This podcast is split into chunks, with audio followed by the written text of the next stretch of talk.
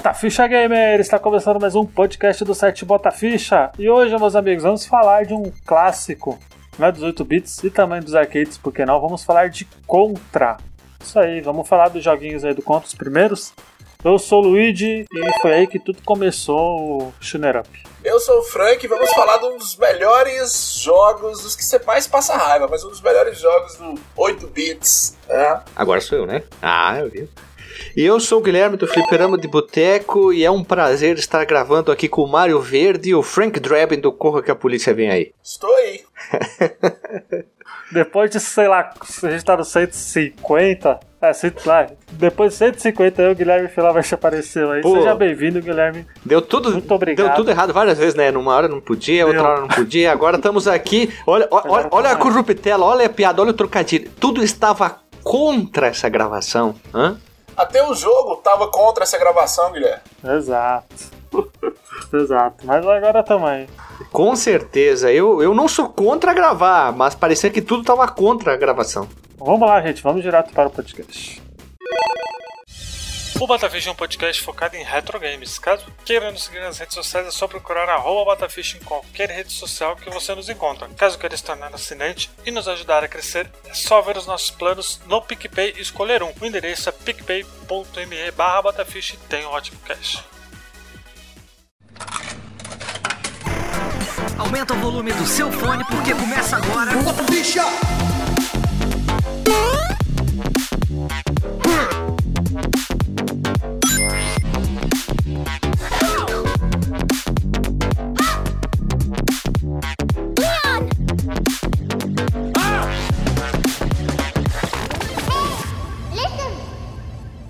Bom, antes de mais nada, de novo, Gui, por ter aceito o convite, falar desse, desse clássico dos videogames aí, né, do Fliperama de Boteco. Só pra gente falar, o Fliperama de Boteco é um dos podcasts de retro games aí mais, mais da horas da podosfera. Me- menos, menos, Para, menos, assim, menos. Assim, tá sendo muito modesto.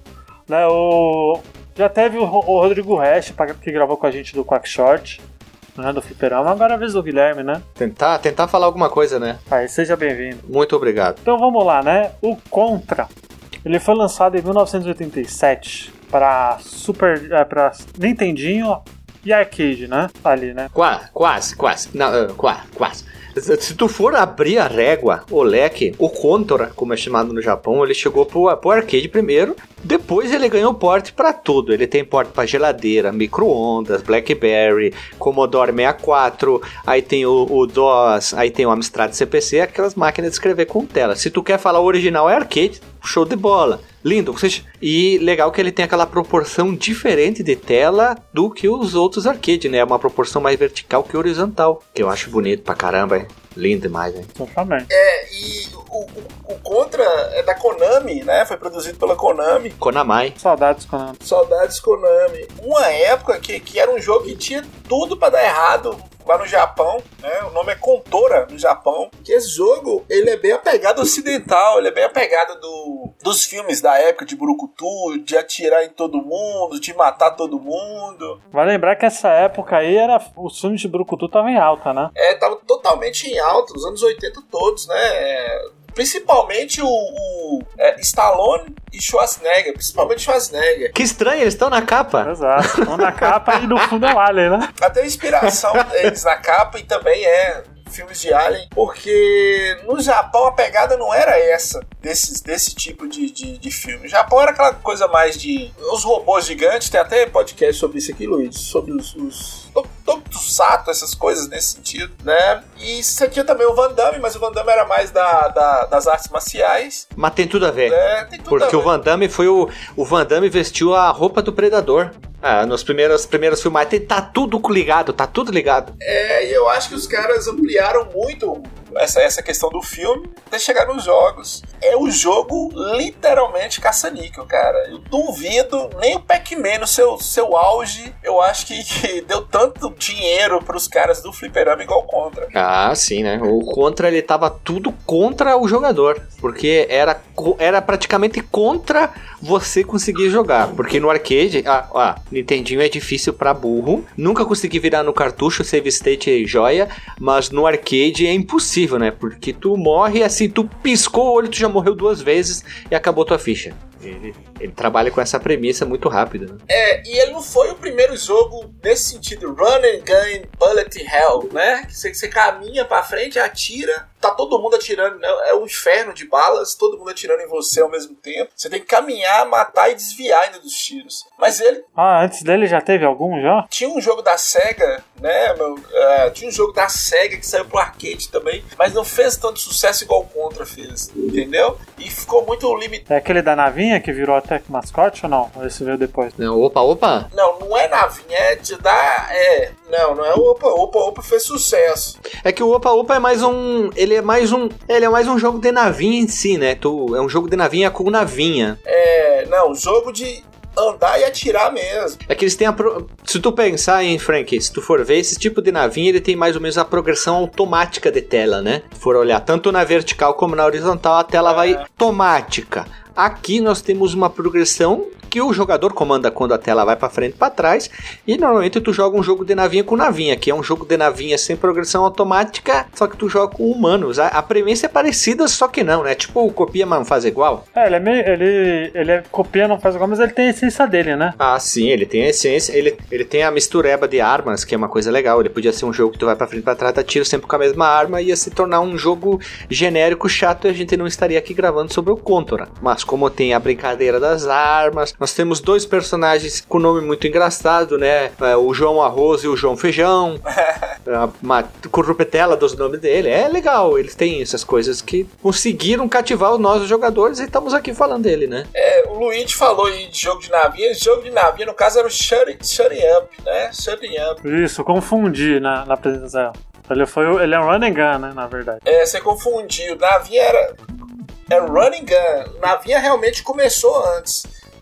Esse estilo do Contra veio depois, né? E, e foi um sucesso, cara. O Contra foi um sucesso porque as pessoas realmente elas queriam passar por aqueles inimigos. E só que a, o fator repetição dele é muito grande e a dificuldade também é muito grande. Então todo mundo ficava feliz.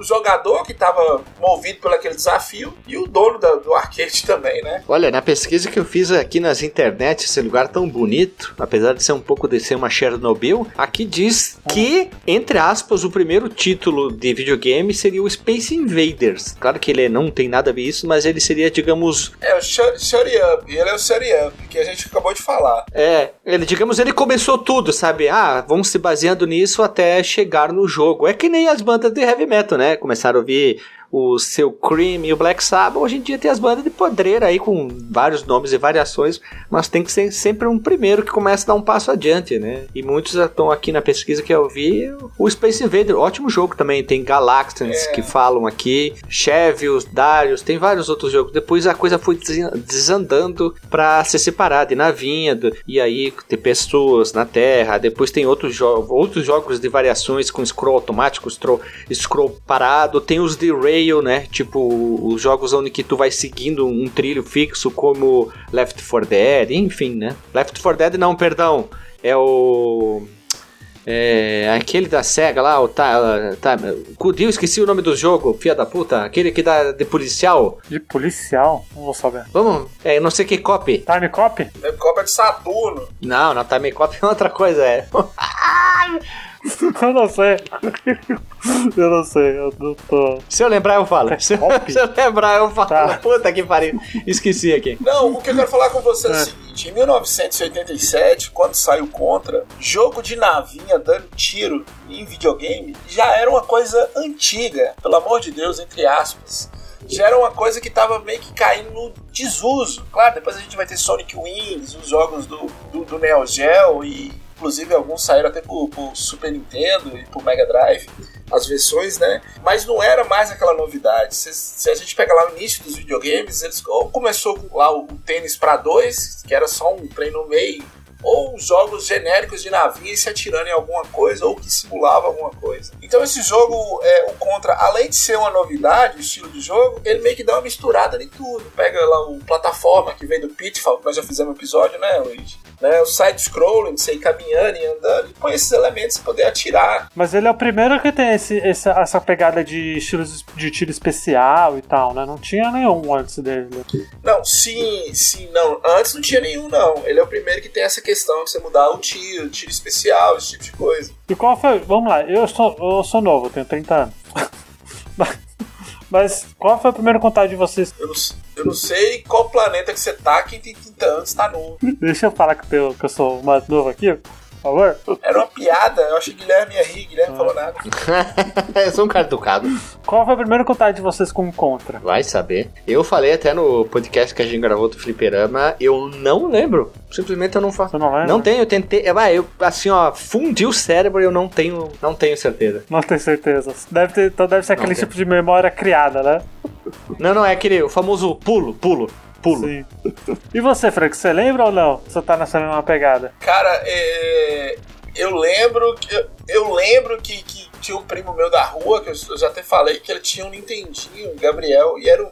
Aí, Monte Azul. Era um inferno achar jogos. Ele tinha só dois jogos. Era, eu sei que um era Ninja Gaiden e outra. E era um inferno achar jogo pra, pra, pro Nintendo. Ninguém tinha, cara. As pessoas que tinham, tinham os clones. E geralmente era o clone da, da, da Dynavision, que tinha o, o cartucho menor.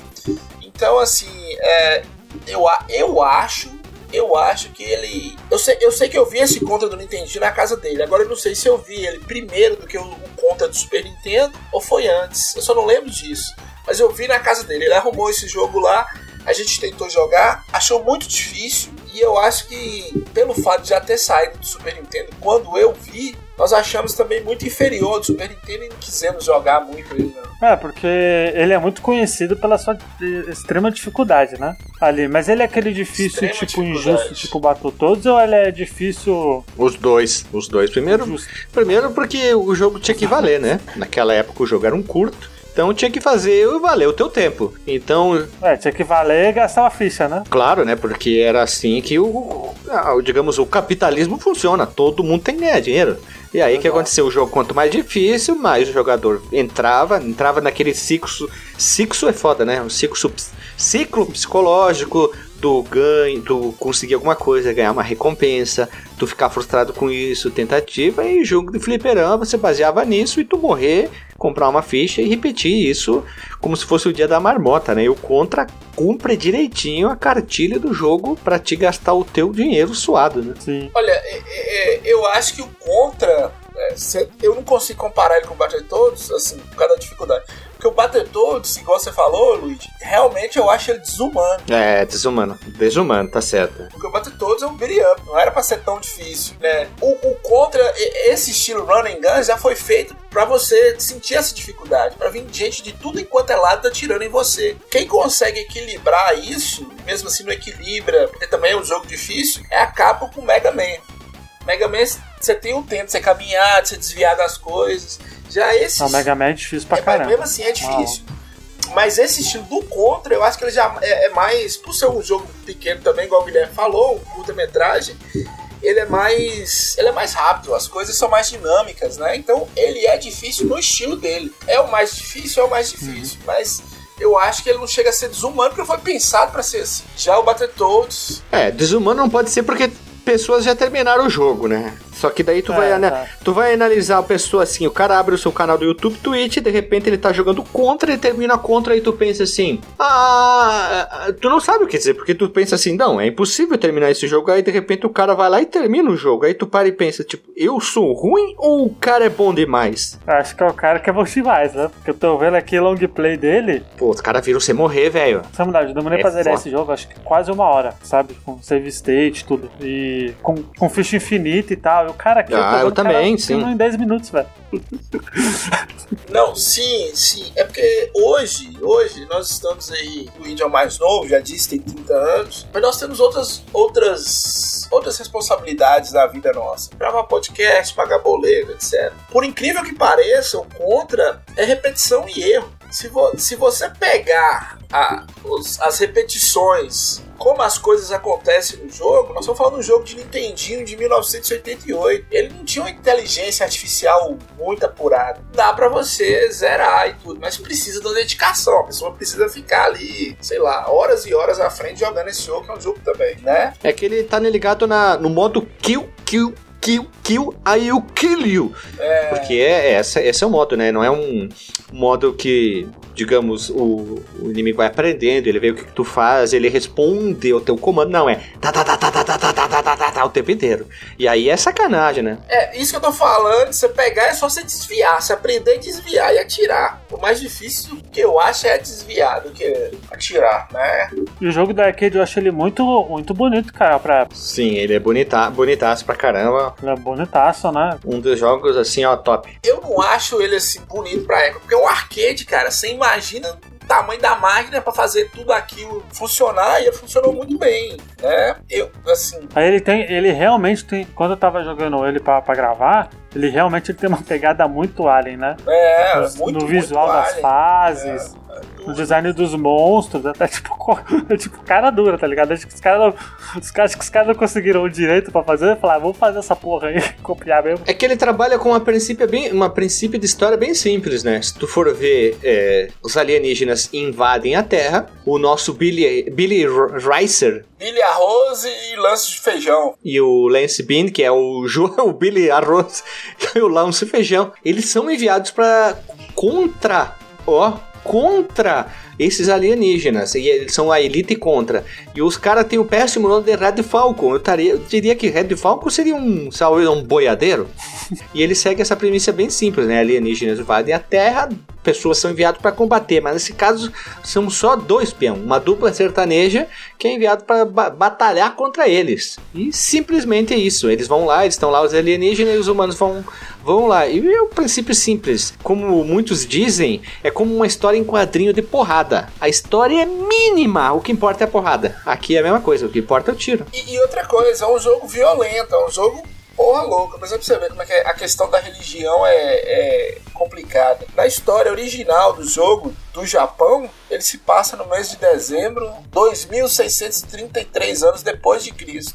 Já na versão dos Estados Unidos, eles tiveram que alterar isso. Não, eles não tiveram, eles sempre alteram sem motivo algum. É, segundo eles, é porque tava no Natal e era um, né, um feriado sagrado cristianismo, ia dar alguma coisa. Mas quem é criança que ia ler manual de Contra? Eu queria saber quando o Contra tava se passando. Eu acho que é desnecessário esse tipo de coisa. É que quem teve muito essa boicote religioso, a SEGA sempre teve isso, a Nintendo sempre teve isso.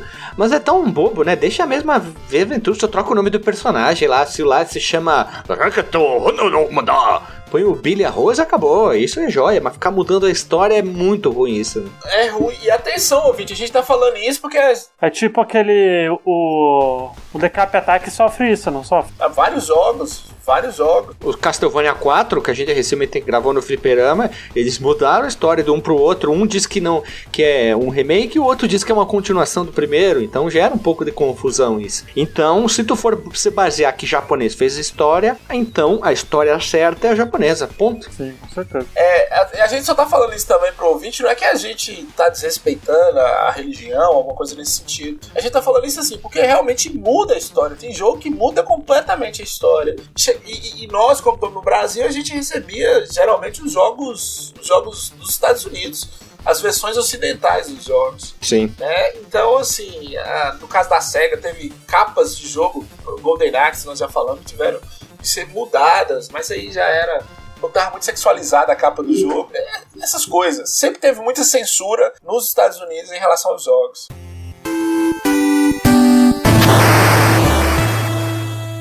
E vamos falar um pouquinho da versão que acho que é a mais conhecida, assim, da, desse primeiro contra, é a versão do Nintendinho, né? Que Ah, claro, né? ele, mano, esse jogo, ele, assim, os contras que eu joguei pra gravar foi os do, do arcade, né? Mas a versão do Nintendinho eu acho um dos jogos mais bonitos do, do Nintendinho, velho. O primeiro, porque É, é, ele, ele extrai bastante o, o hardware do Nintendinho, porque ele é final de geração, né? É, ele é um jogo de tiro, é um jogo onde acontece muita coisa em tela, então lembrando que videogames daquela época tinham limitação de coisa que tinha em tela porque você não dava aquele famoso Tilt. tudo devagarzinho e ainda mais um jogo de tiro. Tem que fazer muita coisa e tem que render, tem que, ser, tem que acontecer a coisa, senão ficar devagar aí não, não, não vale a pena. E o Contra consegue muito bem isso. Apesar que, todavia, entretanto, as versões os, dos outros portes que até, até trocam o nome, não jogue, porque você com certeza não se sentirá bem consigo mesmo vendo coisas assim, tipo do Amstrad CPC, do Commodore, até que até o nome mudou, né? Ah, do, do MSX tá ruim? Do MSX foi, eu esqueci de olhar, tá? MSX, vou ter que ser sincero, não olhei, mas os ZX Spectrum, esses aí, é terrível. Ele tem o nome de Chrysler, porque você chegou lá na Europa. E depois tem o Pro, Probotector, que depois eles trocam pra robô também. Bah, hum, eu, eu, particularmente, eu não gostei. Eu prefiro mais a versão. Nossa, eu tô vendo aqui Jesus amado. Nossa senhora, parece. O, o, pera aí, o MSX ele não é tipo um Nintendinho melhorado? Não sei. Ele é um microcomputador de origem japonesa, então ele tem que rodar bem, tá? Ele não é. Ele tem. Nossa, eu tô vendo aqui assim, é feio, cara. Não, mas olha, olha a versão do CX Spectrum. Lembrando que o CX Spectrum era um computador caseiro, muito famoso lá na Europa, e ele tinha alimentação de cores. Então, cores em tela, informação em tela. Então, tu, quando tu começa a olhar esse tipo de porte, tu te pensa assim, tipo a mestrado CPC, tu diz, tu tem que pergu perguntar e perguntar pro outro do teu lado. Para quê? Por quê? É a pergunta. Nossa, olha esses. Nossa, Juju, hein? Deixa eu é, só falar sofrível. Essas versões são sofríveis. E, e, são aqueles monitores. Sabe aqueles monitores de Césio? Parecia que era de Césio, aqueles monitor verde. É que, em, em, que, em Frank, esses computadores tipo ZX Spectrum tinham limitação de cor em tela. Os programadores tinham que fazer, é, digamos, bruxaria mais que o Harry Potter para poder funcionar certos jogos. Pra rodar. Se tu olhar a versão do Nintendinho mais ou menos na mesma época que saiu o ZX Spectrum, que é um computador caseiro, tu diz, não, isso aqui foi feito é. para rodar na tela do meu micro-ondas, é. porque é, é, muito fraco, é muito fraco, é muito vergonhoso. E só para falar outra coisa aqui em relação ao Nintendinho, o Contra é o, é o, é o primeiro grande jogo assim do arcade porte, né, pro Nintendinho com essa temática, tô fazendo aspas aqui, ouvinte, mas adulta no console da Nintendo, né? Isso era uma coisa que eles nem pensavam. Se fosse tirando em pessoas, só em pessoas e não em, em aliens e essas coisas, eu acho que nem teria saído pro Nintendinho. E é impressionante, a versão do Nintendinho tá melhor do que a versão dos, dos computadores, que teoricamente seriam coisas de adultos. Né? Nossa, é do Commodore também. A do MSX aqui eu tava olhando, que eu esqueci de olhar, tá bonita. Ela lembra alguns sprites e algumas coisas muito a versão do Metal Gear. Eu acho que eles até reaproveitaram aqui, ó. Tá muito parecido algumas coisas. É, então, ele lembra muito Metal Gear. Dessas versões de computador, ela é mais bonitinha mesmo, mas... A linha editorial desse podcast contra a pirataria, mas tem um amigo meu, Luigi, que comprou um Raspberry Pi e agora ele consegue ter versão a ter é, acesso a todas essas versões aqui no Raspberry Pi. E esse é teu amigo aí, joga muito, né? É, joga demais. Agora ele tá jogando demais. Antes da gravação mesmo ele tava jogando. Né? Tá tão feliz. Vê, vê quem vai achar também conta de MSX, né, Frank? Só pra pesquisa, é isso que eu tô te falando. Só pra pesquisa, pra gravar o um podcast, pra trazer qualidade pros nossos ouvintes. Eu tô vendo aqui, ele é. É, ele é o ele é o, desses aí, ele é o mais bonitinho mesmo. É mais bonito. Dos feios, ele é o mais bonito, né? Que eu ainda prefiro a versão do Nintendinho. Sim, disparado. Mas, meus amigos, olha só, eu sou um grande fã de, de jogo velho, jogo antigo, todas essas coisas, jogos é, decrépitos. Para não roubar o podcast do Caio, Uh, vamos criar o jogo decrépito. Os, os, jogos antigos eu adoro capa. Eu adoro ver capa. A arte da capa é antiga. Ah, e sim. se vocês olharem a capa original, nós temos uma, um adaptamento. A Konami já fez isso em Metal Gear. Roubou a estirpa, a face de pessoas.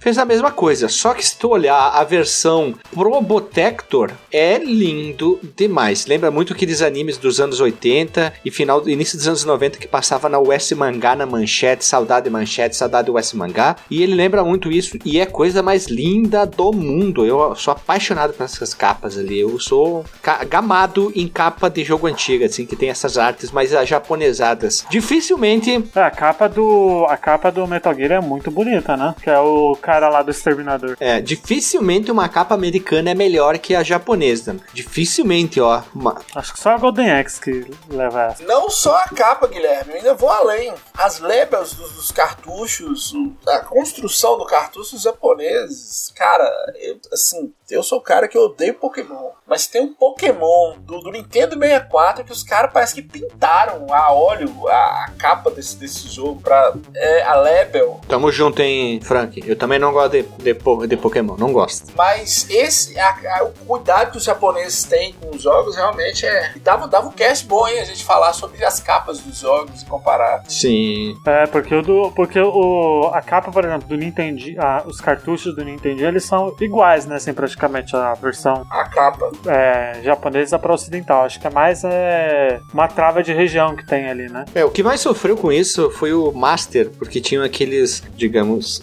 é, gradeado com o nome do jogo.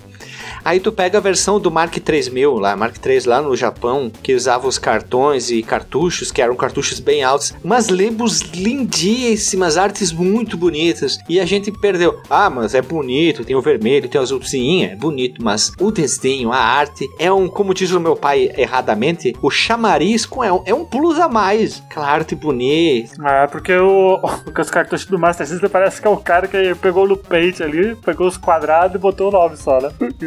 É, mas é uma, é uma pena, é triste isso, mas mesmo assim não deixa deixa a desejar. Apesar que o Master System tem umas capas aí que, olha, vou ter que contar, hein? E o, e o conta do Nintendinho, ele tem a mesma pegada do, do, do, arcade ou ele tem alguma coisa diferente? Ah, ele tem algumas variações. Em, em sumo, olha só, em sumo é a mesma coisa, tá? É um jogo que tu vai da esquerda para a direita, é. tu vai fazer o quê? Vai enfrentar um monte de inimigos humanoides que com certeza estão sendo controlados pelos alienígenas, o boiadeiro Red Falcon, e robôs. Normalmente os chefes finais são monstros ou alguma coisa que usam uma arma, uma arma, alguma coisa, né? Eu não sei se é exagero meu, mas eu tô vendo aqui, eu acho que em alguns detalhes ele é mais bonito que o do arcade, hein? Defina mais, explane a sua ideia, por favor. Vamos lá, por exemplo, os tiros. Os tiros eu acho mais bonitinho, tá ligado? Algumas texturas de algumas fases e tal, acho mais bonito, entendeu? Ah, tá. Tá, po posso aceitar a tua afirmação aí. Agora, os personagens não, aí não tem nem como. Olha, Guilherme, Guilherme, Guilherme é um lord. A besteira que, que Luigi falou, ele aceitou ainda? Guilherme, nossa, é um lord inglês. ah, temos que acertar, né? Porque o, o, coisa assim. É que, é que nem assim, o, cada um tem o seu gosto. Às vezes tá errado, às vezes tá, tá coisado e tal. Porque assim, o problema desse tipo de jogo é, é o, o, tiro é verdade, porque o tiro às vezes pode parecer uma arminha, uma arminha não, uma munição de nerf, fica feio. E aqui não, aqui o, os dois são muito bonitos, porque lembrando que todavia entretanto o Nintendinho tinha limite de cor em tela, então Sim, só três cores. Com a selva, é, tipo na tela aparece verde na primeira fase selva e tu botar o tiro vermelho é uma decisão muito rápida. Isso esperta, né? Gente, o Nintendinho, o Nintendinho tinha limitação de, de cor é, comparado com o Master System, se imagina com o arcade. Eu acho que não tem nem um detalhe, nem a letra, nem a. que, que no Nintendo é mais bonito. E olha que é a melhor versão. É, acho que algumas coisas eles, eles deixaram mais charmosas. Tem uma diferença muito importante da versão americana, até pro próprio arcade do Contra. Se você for jogar o, o Contra, joga a versão japonesa. Por quê? Oh, Guilherme, por quê? Oh, eu te responderei. Por quê? Porque é, ela é a mais completa, vamos dizer assim. É a versão do diretor, versão final, versão estendida. Ela tem cutscenes entre as fases e como se fosse um mapinha, né? Que o próprio arcade não tem. O americano eles cortaram fora por causa de mudar alterações da história. Então joga a versão japonesa que é a melhor versão disparada. Ah, sim. Sempre é, né? Nessa época, sim, com certeza. Depende, depende, depende, depende, né? Depende muito. Mas se você quer ter uma experiência mais full, a versão japonesa é, é melhor. Claro que o idioma não importa, né? Porque nesses momentos aí tu, tu só quer dar tiro, porrada e bomba, né? Agora deixa eu falar uma coisa aqui que não entendi, é bem melhor do que no arcade, Luiz e aí não tá ligado a beleza, que é o Konami Code. É a primeira vez nós temos o. Ah, sim, isso é verdade. Ah. Famoso Konami Code, porque eu não entendi, você precisava comprar ficha, né, velho? Então, assim. Vai lá, Frank, Frank, Frank, tu que é um cara muito letrado. E, Luigi, tu não é radialista que nem o Frank, né? Não, não. Diga para os ouvintes do. Ó, ó, botai fichas, como se fosse um religioso. Qual é o comando do Konami Code? É dois para cima, dois para baixo, um para trás, um para frente, um para trás, um para frente, B e A. Maravilhoso. pra frente, pra trás. Gostei do pra frente e pra trás. Gostei. Pra frente, pra trás, pra frente, pra trás. É. é lá eu falei do jeito que a gente falava lá em Monte Azul. Os, os, os primos da capital falavam direita, esquerda, falava assim, baixo, cima, baixo, direita, esquerda. Mas esse, oh, tem um colega meu que tem uma camisa com esse código, eu já vi tatuagens com esse código. Eu acho que é o código mais importante dos games, né? É, então, é, vai em inglês. Saima, Saima, Don, Don, left, right, left, right, BR. Saima, Saima. É up, tá? É up, tá, né? Saima, Saima. Deixa eu só me corrigir aqui, deixa eu só me, me corrigir que eu falei uma besteira aqui. Eu falei que era o primeiro jogo, não. É o Gradius o primeiro? É, me, o Gradius que é o primeiro. Gradius que é o primeiro que foi usado. É, que ninguém nem lembra do Gradius no Konami Code. Ah, o Gradius é bom, só que é legal porque eles criaram isso pro. Quer dizer, o programador criou a, pra fins de poder testar melhor o jogo e ele criou o Konami Code. E ele, olha só, na cabeça dele, ele acabou criando uma, digamos, uma expressão tão famosa no mundo dos videogames. Tu lembra do cima cima baixo baixo Konami Code, depois talvez o do Doom, né? IDD, IDDQD, IDQAFA, né? Ah, DDQD. É, o, que, o que eu tô falando é o seguinte, é, o Gradius é um jogo excelente, lindo. mas ninguém lembra muito do Konami Code no Gradius. Talvez por causa das dificuldades, lembra-se mais do Contra. Frank, tu é mineirinho. Tu é mineirinho? Tu é mineirinho? Como é que tu falaria em mineirês? Seria riba riba, baixo baixo? Como é que é? É, pra riba, pra riba, dois pra baixo, um pra trás, um pra frente. Falar nesse, nessa pegada de, de Minas e Bahia, que tá na divisão, que nós de Minas é. Ah, ficou bom, ficou. Ficou. Ficou sensacional. Eu queria ver um programa de TV com o Frank sendo apresentado. Galerinha, vou apresentar pra vocês. Tem o Nerd Sem Filtro, gente. Tem o Nerd Sem Filtro. é, vou apresentar pra vocês Konami Code. Dois pra riba, dois pra baixo. Aí fica legal, cara. Esses ataques são demais. Aí quando é o cara lá mais de Belo Horizonte, aí o cara fala mais no, no aquele sotaque que você não consegue dar moral pro mineiro. Aquele sotaque mais, aquela coisinha é pra baixo, pra cima, pra baixo, pra, pra trás. Traz. Pãozinho de queijo, sabe aquele trem assim meio. Mineiro te ameaçando, você não, você não põe moral nenhuma. Ah, é. Então vamos falar da sequência que teve uma sequência pro arcade também, né? Que é o Super Contra. Que aí esse é uma evolução clara, né? Do, do primeiro em tudo, né? Só que teve menos portes, né? Infelizmente, nós temos o Super Contra ou Super C, ou como você querer dizer. Saiu só pros arcades, lá no Japão em 88. Tivemos pro DOS, o MS-DOS, e o NES. Ou melhor, e uma amiga aqui, eu tô vendo que são pra amiga também. ah, você é pra amiga também? Saiu, vendo? Saiu também. Tem uma amiga e IBM PC também. Olha só, a, a- a versão aqui que eu tinha. Ah, achei aqui, tá certo, ó. Arcade NES Play Choice 10. Play Choice 10 era uma máquina da Nintendo que ficava em TVs ou alguns lugares, como se fosse um arcade mesmo, com jogos lá dentro pra te pagar. Isso é era legal. Isso vale um podcast, hein? Pouca gente fala sobre isso. Commodore Amiga, o IBM PC, Microsoft Windows e depois teve portes para os mobile phones. Depois saiu para Wii U, 3DS, né? É, a gente pode fazer um, um cast ainda um dia sobre esses, esses PC, porque por, por alguns anos eles salvaram aí a- o mercado americano, né? De game. Aí, porque eles substituíram o que foi o Atari, né? Por muito tempo, né? Essa galera. É por isso que saiu pra, pra tudo, né? Também. Aqui na Europa, né, o mercado europeu foi muito forte com esses tipos de computador. Quando a gente gravou com o Retrocomputaria lá no Fliperama, é... o que, que eu posso dizer? Eu simplesmente fiquei quieto, que nem uma orelha. Os malucos aqui, ó, pá, pá, pá, pá, pá, pá, pá, pá, pá, e tu assim... Urco Deus, os caras são umas máquinas, são os maiores representantes brasileiros de computadores antigos, pessoal da Retrocomputaria. Tu diz assim, sei lá, vamos lá, Commodore Amiga, o cara fica 8 horas falando sobre o Commodore Amiga, tudo que tem, principalmente sobre o hardware, o como funcionava, e é absurdo o conhecimento desses malucos.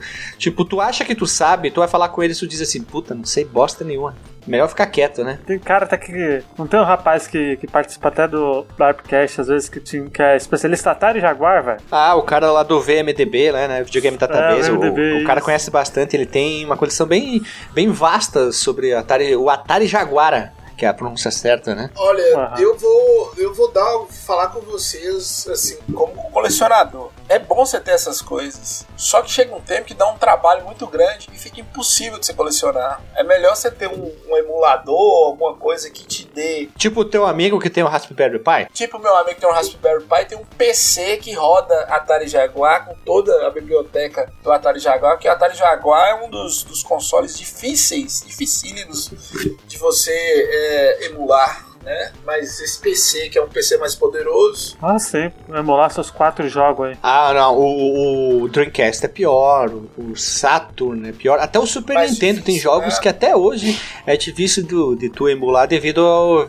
ao VFX, né? Os chips que tinham nos cartuchos, né? O problema desses trem é se estragar. Onde você arruma um leitor pra matar o Jaguar? Ah, depende, depende do tipo do leitor, né? O Dreamcast os caras substituem por outros tipos, né? Ah, os caras os cara, os cara, os cara devem deve conseguir fazer gambiarra pra pôr leitor de CD, sei lá. Ah, mas tem um, tem um maluco que traba, trabalha há muito tempo pra fazer leitor de cartão SD pro 3DO. O cara trabalha muito tempo pra isso. Nossa, caraca, hein? Parabéns. Ah, é. É por isso que o mundo dos videogames antigos nunca vai parar, porque sempre tem algum fã de alguma plataforma que tá trabalhando. Não sei se vocês acompanham a comunidade de desbloqueio de Play 2, os caras estão trabalhando de dia e noite no PS Loader com muitas atualizações sobre isso. Pena que esses consoles mais obscuros, obscuros entre aspas, não tem tanta atualização, né? E o Super Contra ele foi um jogo bem assim. Eu joguei ele, ele, assim, do, dos que eu joguei, que foi o- os dois, né? O Contra e o Super Contra, ele, ele é bonito, achei ele mais bonito. Ele acerta. Mais bonito, é a evolução, né? Ele, tipo, os tiros no, no Contra eles são muito confusos, porque ele tem aquela tiro transparente às vezes, acho que fica meio ruim no cenário. Esse não, esse já é mais mais tranquilo, né? Mas ele é bonito e ele é, eu diria que ele é bem violentozinho, viu? Ah, sim, sim, sim. Ele, ele parece ser mais. Eles exploraram mais essa área, essa área violenta. E eu te confesso pra ti, ó Mario Verde, Luigi, que eu joguei o, o Probotector 2. Olha que bonito, Probotector 2 Return of the Evil Forces, que é a versão que saiu na Europa e na Austrália com, com esse nome, né? Mas eu joguei também a versão do arcade e eu achei muito estranho, porque é por Nintendinho saiu com o nome Super. Então gera confusão quando saiu pro Super Nintendo. Não sei se você, ouvinte do Bota Ficha, Não, eu, Que- eu pensei por muito tempo Que fosse aí, o do Super Nintendo também? era Super Contra, cara. Só fui descobrir agora É, pra porque- gravar, pensei que era. Só que o pior, o pior assim, o que eu mais odeio é que assim, tem o Super Contra, aí tem o Super Contra, mas também ele chegou com o nome de Super C. Exato. Aí depois tem o Probotector 2. Isso gera confusão na hora de confusão. Não, mas eu joguei no Super Nintendo. Não, tu jogou. Não, eu joguei porque. Pô, é confuso. É porque na época do Super Nintendo tinha essa, essa época, essa coisa de Super. Super. sei lá, Super Mario e. não sei, é Ultra, Ultra Mario no, no Mega Drive. Tinha essas coisas, né? Tinha Mega Mario. é, o Super Turrican e o Mega Turrican. Então a a galera sabe, tinha essas coisas. Super Turrican, Super não sei o que, é. Mega, Mega Bomberman, né? É, tinha, tinha essas coisas mesmo. Só falar uma coisa aqui, eu comprei esse jogo no 3DS, eu acho que foi um dos melhores investimentos que eu fiz. O segundo Contra? É, 99 centavos, sabe? Aqueles, esses jogos Ele tem no 3DS, tem via Alt Virtual Console? Deve ser, né? tem, tem no 3DS, tem no, no Virtual Console lá, e é maravilhoso. Eu não gostava muito. É, tô, tava vendo aqui, ó. É, jogar ele portátil é muito bom. Pois o, 2012 ele saiu ó, pro 3DS. É, se o ouvinte quiser, o ouvinte pode baixar no celular, né? E saiu também para o. Ele tem no Switch Online ou não? Não, né? Não, ainda não. Não, no Switch Online não, mas tem no Wii, Wii U, NES Classic, ele vem no, é um dos jogos que vem no NES Classic também, né? Mas eu acho que desses jogos, desses. Tá não sei no Wii, né? Mas no Wii não funciona mais a, a, a rede online dele, apesar que os caras estão tentando fazer funcionar aí uma rede paralela. Logo, logo traz de volta. Logo, logo traz de volta. É Mas no 3DS ele é muito bom para se jogar, né? Ah, imagina, né? Porque esse tipo de jogo é gostosinho jogar no, no portátil. É, mas, ô Luigi, se tu for jogar, se tu quer ter uma experiência mais, ó, longitudinal, longínqua, tu joga do Nintendo que ela tem mais fases da versão do arcade, né? Ah, é? O da versão do, do Nintendo é mais completinha? É, é mais, é mais longa a, a fase, né? Tem, tem oito fases a, ver- a versão do, do Nintendinho, enquanto tem cinco. Eu vou chamar estágio, fase, enfim, né? Da versão do, do arcade, né? Ela tem esses, esses variamentos ali, né? E claro É. que a trilha sonora é a mesma ali, mas ela. E, e na minha opinião, com, por causa do hardware do arcade, ele é, ele é mais bonito. Mas não fica feio no Nintendinho. O Nintendinho Não, tem um. não. Nossa, tem uma, assim, uma gama de música linda. É, a trilha sonora do Contra, ela é bem clássica, né? Assim, né? Eu acho que tem algumas, algumas faixas que são bem conhecidas se você colocar pra, pra, pra ouvir, assim. É que assim, jogo de tiro, porrada e bomba tem que, tem que ser metal, né? Eu, como um grande fã de metal. É, atenção ouvinte, se você quer ouvir um metal, um rock bacana, ouça a trilha sonora contra Hardcore do Mega Drive. Ah. É uma obra de arte. Sim, a evolução, né? É muito bom, né? Do, o do Contra, ele é meio, mais ou menos ainda. É, nem parece que tá rodando no, no, no é, no Mega Drive aquele som. Mas deixa eu falar com vocês, o Luiz tocou num ponto bacana, né? E Contra sempre teve umas músicas mais heavy metal, mais pegada, mais. Essa pegada de você ouve, você quer atirar em tudo que se mexe. Pra mim, a melhor versão é a do, do Mega Drive, Hardcore, trilha, a melhor trilha de todos esses contas primeiros. Mas que sempre teve uma música mais, mais agressiva, né, Guilherme? Sim, eu gosto de metal, né? Eu, eu Claro, eu gosto de rock, blues, umas coisas de jazz, mas esse tipo de jogo tem que ter um, um metal tocando por, por, trás, porque combina muito mais com o que tu tá fazendo em tela, né? Tu tá matando alienígenas com um tiro, com um tiro jogando muita bomba, porrada, né? Então tem que ter um metal que combine, né? É, e eu acho que o, o, Mega Drive ele consegue fazer muito bem emular o som de rock. Assim, tirando no jogo do Rock Roll Racing, mas a maioria do, dos jogos que utilizam bem a, o hardware de som do Mega Drive faz um bom, uma boa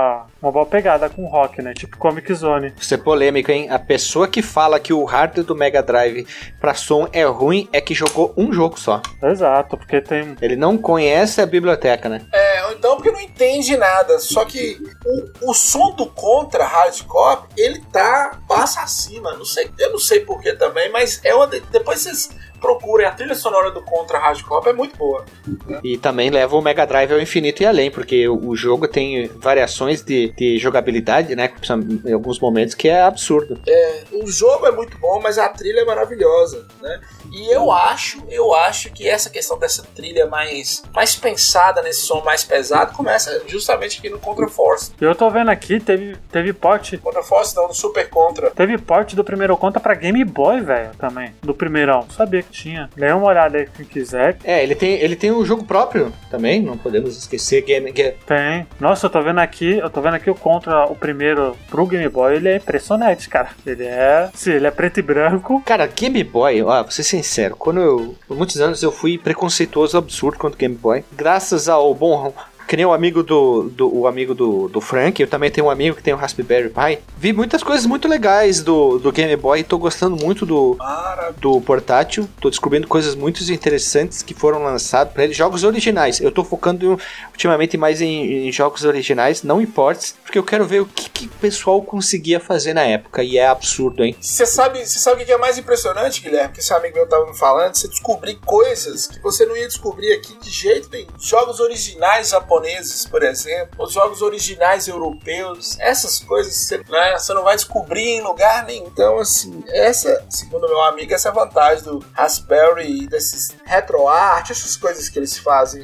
Eu tô vendo aqui, cara, a versão do, do, do Game Boy não deixa nada a desejar, assim, eu pegar comparar com a versão do Nintendinho também. Ah, né? Preto e branco, como você sabe disso aí? Meu rapaz. É, mas pô, é um porte muito honesto, cara. É um porte muito bom, velho. A gente falou isso no, no Fliperama, tô citando muito porque a gente falou. Tu acha que. Tu, tu, tu achas que Symphony of the Night foi o primeiro Metroidvania da Konami? Sinto muito pra te dizer que não. Sim, tá certo. O tá terceiro tá. jogo lançado das Tartarugas Ninjas para o Game Boy foi o primeiro Metroidvania que a, a nossa querida Konami lançou. É um jogo das tartarugas que tu começa jogando com um sistema que tem que resgatar outro em tartarugas. Lá começou a Metroidvania. Então, ó, sinto muito você foi que é de Metroidvania, mas a Konami foi, lançou o seu primeiro Metroidvania com tartarugas. Veja você. E, e Game Boy tem muito jogo bom e ela sempre fez portes muito interessantes. Castlevania o primeiro, talvez seja o maior erro, mas aqui, aqui contra eles mandaram muito bem. É, quando a empresa sabe, sabe mexer no hardware, principalmente no Game Boy, faz parte bom. Lembro que tinha um port que eu tinha até a fita original de um Mega Man, acho que era o Mega Man 5, eu acho, que tinha, e era muito bom, cara, também. O coisa o, do Game Boy saiu o original, até vamos citar, temos que citar ele, né? Que é o. Sim, Operation C. É Operation C, né? Porque eles usaram a mesma, a mesma premissa do anterior, que é o. Pulando um, depois a gente volta, que o Super C, aqui virou Operation C. Parece que é de vitamina C, né? É um jogo. Só que agora nós, como ele é um jogo. É bom pra imunidade, né, Guilherme? É, um jogo pra imunidade. E aí, como é um jogo pra uma pessoa humana, bípede, aqui nós só controlamos o Billy Arroz.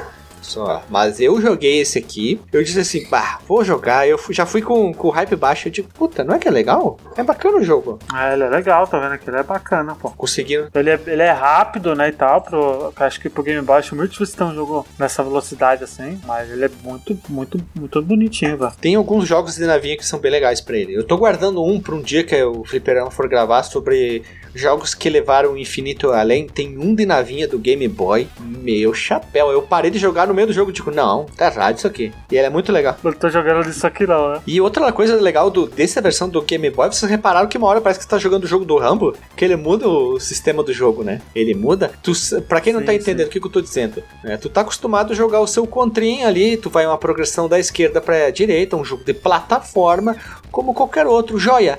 Aí, de repente, ele muda a progressão de vertical para horizontal. Não, de horizontal para vertical. Sim, e vira que nem o jogo do Rambo. Que via de baixo para cima. É muito legal, né? Sim, sim. E tudo isso no Nintendinho, velho. Top-down. É. Não, isso aqui é a versão do Game Boy ainda. É, do Game Boy, desculpa, Game Boy. É o Operation Cena. E oh, é muito legal, né? O único problema do Game Boy é que em alguns jogos fica difícil de entender certos momentos por causa Sim. da cor, a falta da cor. Mas mesmo assim, aqui tu não tem nenhum problema desse. Ele se torna até mais macabro o jogo preto e branco. assim. A partes, as partes orgânicas, né, dos, dos inimigos, tem muito mais inimigos orgânicos aqui, monstros, as larvas, que lembra até do, do nosso querido StarCraft.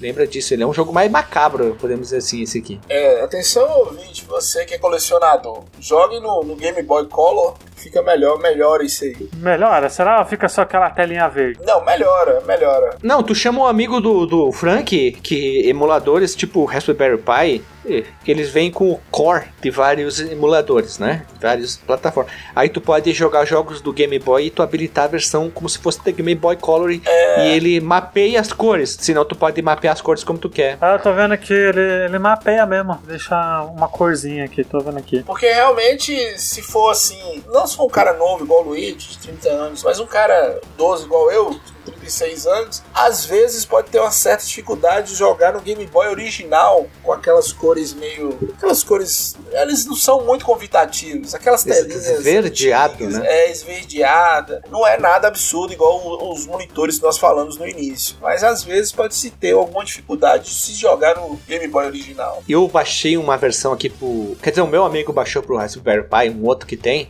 Ele tem dois. Uma versão que tem o- os emuladores, eles têm como se fosse uma película emulando, tipo, portátil, ele como simula a tela do Game Boy e fica com aquele tom esverdeado. É muito bonito de se ver. É, Ah, até, a maioria dos, em- dos emuladores hoje em dia faz isso, né? O do meu amigo também é assim: você abre um console, ele emula a tela do console, né? E, e aí, quando você abre o Game Boy, é como se fosse a tela do Game Boy. Se você quiser ter essa experiência, pode habilitar a versão Color, fica muito interessante. Olha, eu tô vendo aqui, é realmente interessantezinho. Deixa um- uma outra pegada, mas olha, acho que a, a versão em preto e branco é mais, Mais raiz, né? Mais roots. mais raiz, Chucra. mais macabra. É, não, o que eu tô falando é no Game Boy Color original, mesmo a versão preto e branco, você consegue jogá-la de uma qualidade melhor do que na versão original. Sim, ele até. Acho que ele gera cor porque acho que o chip já, já faz isso, já, acho, com, com cartucho, acho. Não sei, eu não sei como funciona o design de criação do-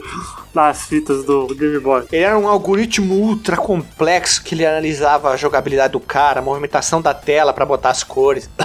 A diferença do Game Boy original pro Color é que um é preto e branco, outro é colorido. Exato. Pra ser colorido, tem uma melhora nessa, nessa capacidade gráfica, né? Então vamos pras notas então? Francão, quanto esse X05 você dá pra esses. pros dois joguinhos aí? Super Contra e o Contra? Cara, são cinco fichas, né, velho? São cinco fichas porque é o início de tudo. Apesar da dificuldade, é, é a primeira vez que a gente tem, tem contato com aquele mundo maravilhoso do, do, do, do Contra, né? Bom, eu vou, eu vou com o Frank também, eu vou dar 5 fichas, que eu acho que são dois jogos excelentes. Né, o do Nintendinho, claramente, pro Nintendinho, eles são jogos muito bonitos e muito bem feitos, honestos ali. Né, e os arcades, acho que pra quem quiser aí procurar na internet um jeito de você emular, o nosso podcast contra a pirataria, mas cada um sabe o Google que usa, eu recomendo ir pra versão do arcade, que são dois jogos excelentes. Guilherme, por favor, quanto é X05 aí, por favor, faz o seu jabá. Olha, eu invoco o, O poder do Konami Code, cima, cima, baixo, baixo, esquerda, direita, esquerda, direita, BA, select, start. E eu dou 138 fichas, porque aumenta o número, entendeu?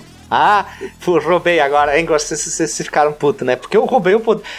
Essa não é uma de Frank, na verdade, né? Eu acionei o Konami Code, então pode dar quantas fichas tu quiser, acima do limite. Se o limite é mil, tu consegue mil e um. Então, é pra, só pra dar mais fichas. Olha aí, por favor, onde as pessoas podem te encontrar aí? Muito obrigado por ter aceito o convite. Aonde elas podem me encontrar? Olha, eu não queria dar passar o endereço de casa, é muito arriscado.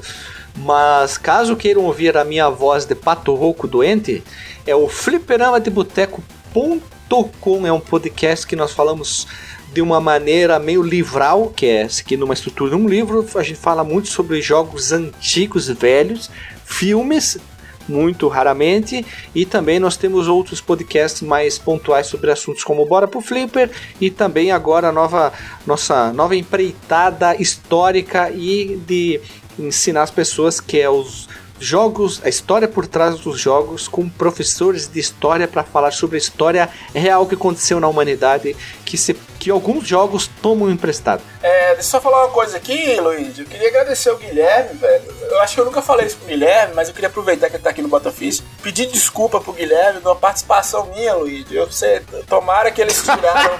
Sempre. Mas tem uma participação minha que é tenebrosa lá no Fliperama de Boteco, que é, é sobre guerra de consoles. Ô, Guilherme, eu queria te pedir perdão. Leva esse perdão. Eu nunca fiz isso, assim, eu tô me despindo da minha timidez né? E tentando, tô tremendo para te falar isso aqui, tô nervoso, mas pedir perdão por essa participação minha lá. Tem mais de um ano isso, mas eu, todos os dias eu acordo e me lembro disso e vou rezar e pedir perdão. Eu já pedi a Deus, agora eu tô tendo a primeira vez na vida a oportunidade de te pedir perdão aqui. Te agradecer, velho. Para com isso, para, para com isso, Frank. Fica picolé, fica picolé. É... Não, não, como é que é? Não, não, não se preocupar e não descabelar. Ah, não, mas foi muito ruim, foi muito ruim a participação. Mas por que foi ruim, Frank? Toda, toda hora ele fala desse cast aí? Porque eu sou babaca, né, Luiz? Luiz, eu sou babaca porque eu sou babaca. Eu falei demais, virou um monólogo. Eu fui muito. Segundo Alan, eu usei um tom agressivo pro fliperama de boteco.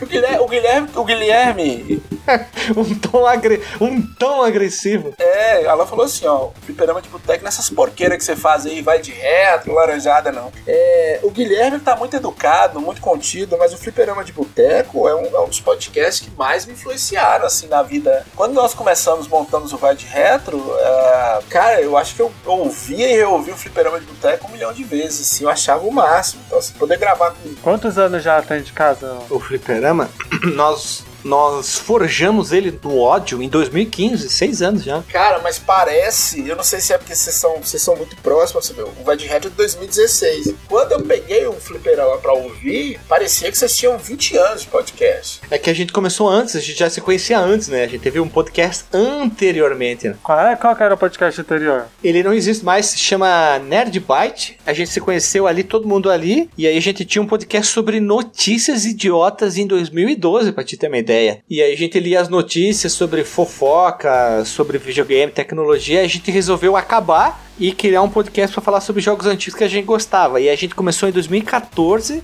encerrou, começou a gravar um monte e lançou só em 2015. Porque assim, é, o Diogo, no início do, do, do, do Vai de Reto, o Diogo falou assim: não, você precisa ouvir os podcasts pra você entender. Ouve esse aqui, ouve Nerdcast 99. Aí só ouvia. Aí quando eu descobri Fliperama de Boteco, né? O, o Arpcast, o jogo velho, o, o, que o Caio fazia com o JP antes também. Falei, porra, velho, meu Deus do céu, isso aqui é maravilhoso. Muito melhor do que os outros lá que pediram pra eu ouvir. E eu ouvi muito, velho. Falei, porra, esses caras, esses caras manjam demais. E, e, muita coisa que tem no Vai de Retro aqui no Bota Ficha, eu pra estudar, geralmente eu, eu busco.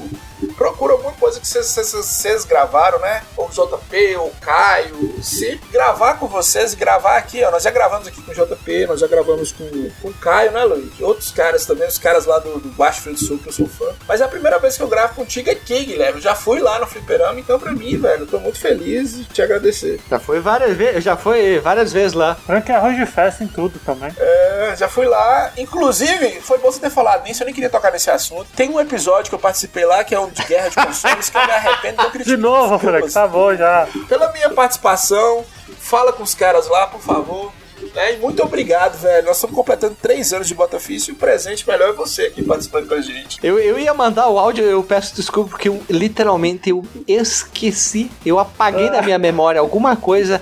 Aí um dia, uns dias depois eu pensei assim, o que, que eu tinha que fazer? Guilherme, tem um áudio seu aqui, tá na minha frente, de 55 minutos e 22 segundos aqui no fliperama de botão. 23, 24, 25, não precisa se desculpar por nada.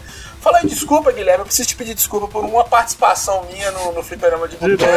Sobre guerra de consoles, me perdoa. Pede pros caras lá perdão também. Fica, fica, fica, fica picolé, Frank, vai lá, vai lá na frente da, de, uma, de uma igreja, reza cinco Ave Maria, tá perdoado então. Já fiz isso, é. Muito bom. Francão, onde as, onde as pessoas podem nos encontrar, por favor? As pessoas podem nos encontrar no Twitter, no Facebook, no Instagram. Acesse lá o Botaficha. Fizemos três anos de, de podcast. É maravilhoso esse podcast. Amo gravar o Botaficha. E é isso, velho. Né? Arroba Botaficha, nos encontre. Luigi aí comandando as lives sempre, né? Botaficha é um podcast que tem pra todo mundo. Tem episódio de anime, tem um Sony, Nihon Quest, tem tudo. Nos procure e nos encontre. Isso aí, pra quem quiser apoiar a gente, estamos no Apoia-se e estamos também no, no PicPay. Link tudo aí no post. Mais importante ainda, nos apoie. Se não puder apoiar, não tem problema, é só compartilhar, passar a palavra. Curta, compartilhe, comente, né? Meu cara, ah, se não puder apoiar, então vai tomar no olho. né? No Telegram também, por barra bota ficha, tá tudo lá. Tá tudo aí no post. Muito obrigado pra quem acompanhou até aqui. Até semana que vem. Tchau, gente. Tchau. Esse